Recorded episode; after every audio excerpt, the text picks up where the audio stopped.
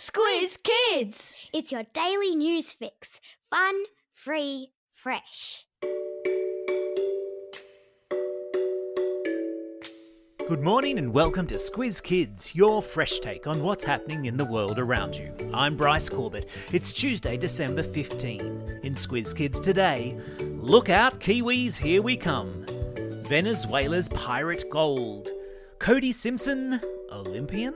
And the First Lady stands up for girls. That's what's making news, kids style. The Lowdown. Hello, Kiwi cousins, and brace yourselves for an Aussie invasion.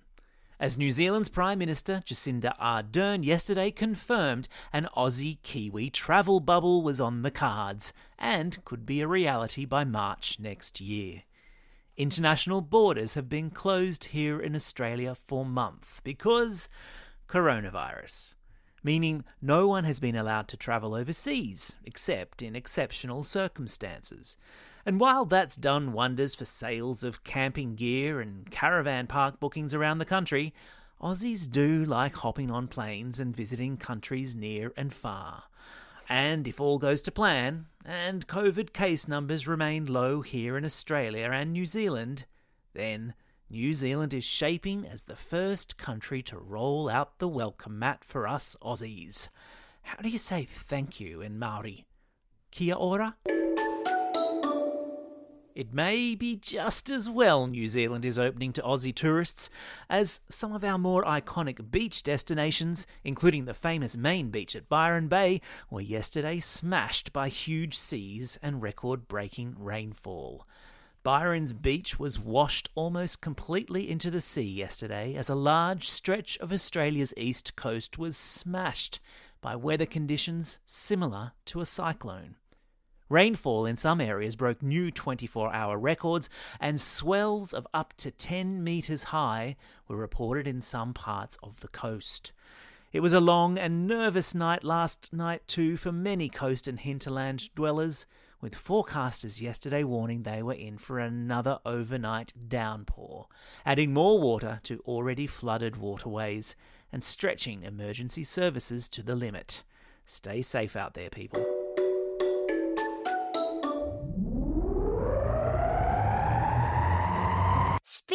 Globe. Each day we give the world globe a spin and find a news story from wherever it stops. And today we've landed in Venezuela, in South America, where locals in a fishing village have been digging up the beach and uncovering all sorts of treasure. It all started back in September when a local fisherman found a gold medallion in the sand, sparking a three month treasure hunt by his neighbours, who have since turned up hundreds of pieces of gold and silver jewellery and even gold nuggets. Rumours were rife that the booty belonged to a pirate's treasure chest that had washed up on shore, but experts have since examined the jewellery and concluded it has much more modern origins most likely coming from Europe, and it was most likely created in the last couple of decades. So, there goes the romantic pirate theory.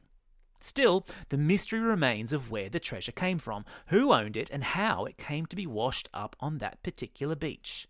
For the villagers, who don't have much money because their country is in deep crisis, it's fair to say Christmas has come early, and good luck to them too.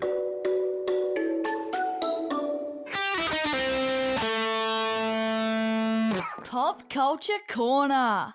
As if it's not enough that he's a chart topping pop singer, Aussie Cody Simpson is apparently really good in the swimming pool too. The Gold Coast born singer whacked a photo onto his Instagram yesterday of himself in swimmers next to an Olympic length pool, announcing that he had qualified to try out for the Australian Olympic team and hoped to swim butterfly for his country at next year's Tokyo Olympics revealing that he was a top ranked swimmer when he was a kid and that he had been training hard for the past five months, rediscovering his love of the sport. Simpson said he had swum 100 metres butterfly in just over 54 seconds. The cutoff for Olympic trials qualification is 56.87 seconds. As Simpson says in his Instagram post, you can do absolutely anything if you are willing to work for it. Can I get a hallelujah?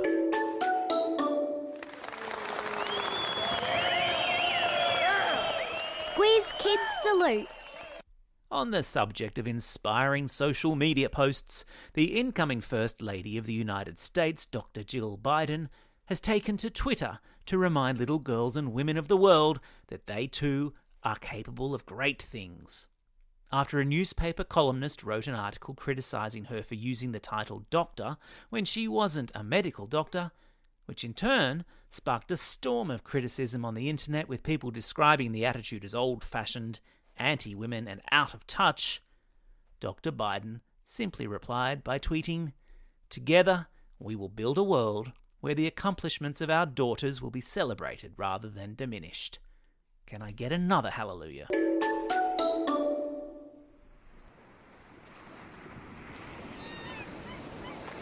Ah, yes, the smell of sunscreen, the tiptoe dance across burning sand.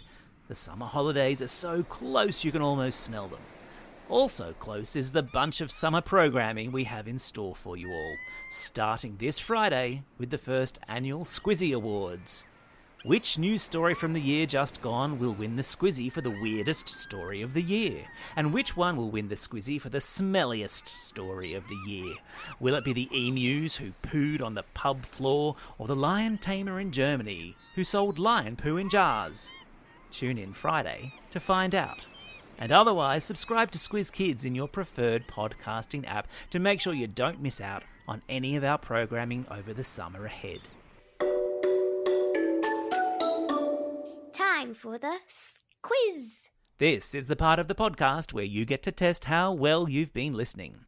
Question number one Which neighbouring country looks likely to open a travel bubble with Australia? That's right, it's New Zealand. Question number two In which country has a fishing village been on a very fruitful treasure hunt? You got it, it's Venezuela. Question number three. Name the Aussie pop singer who's pretty handy in the pool as well. Yeah, it's Cody Simpson.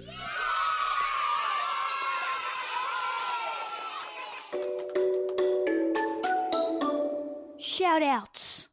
It's December 15, International Tea Day, a day to celebrate the world's most popular drink and the people who work in the fields all over the world picking the leaves that go into it.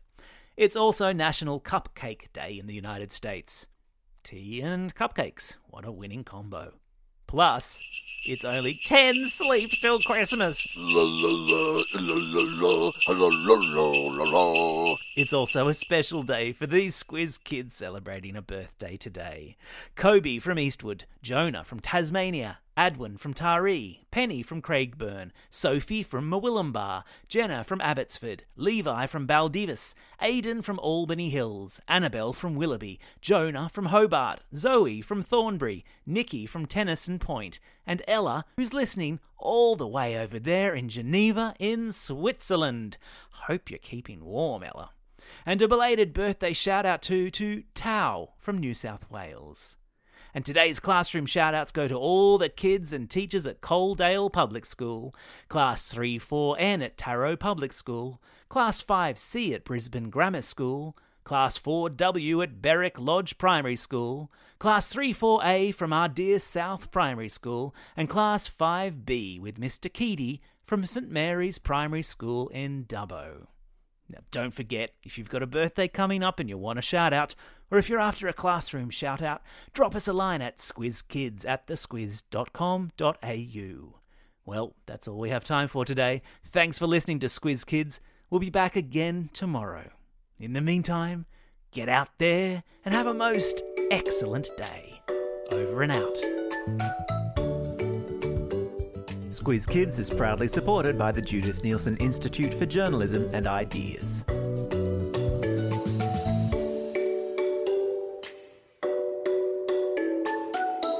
Squiz Kids. It's your daily news fix. Fun, free, fresh.